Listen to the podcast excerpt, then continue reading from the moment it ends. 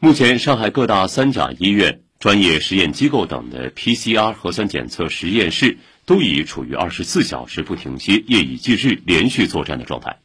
与此同时，更多核酸检测力量的加入，让全市检测效能再放大。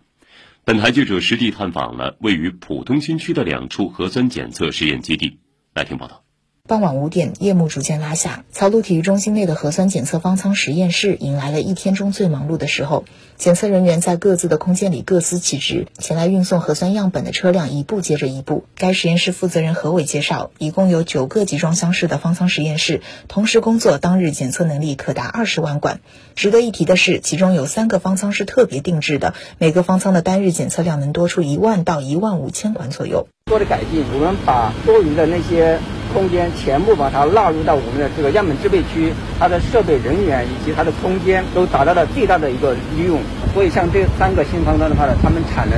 是非常大的，日检的话能达到三万。所以说我们整个地方加起来的话呢，大概能达到二十万的一个产能。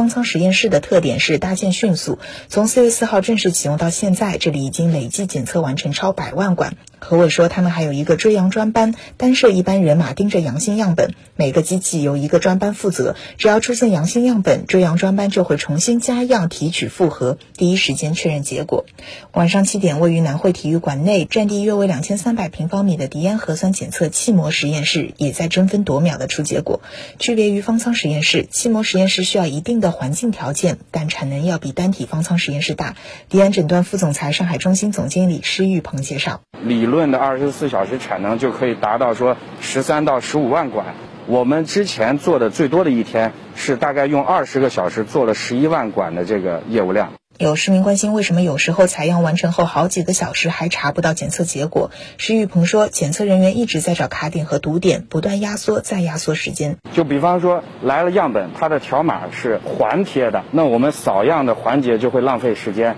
那其实我们会沟通说，条码是纵向的贴，如果环贴要手敲，十到二十秒。但是如果是单独的扫，可能只需要一到两秒。其实大家不休息，保障随时来样本，随时都能做，用我们的专业的能力来支持上海抗疫，来提升所有疫情控制环节当中的这个效率。以上由记者周一宁报道。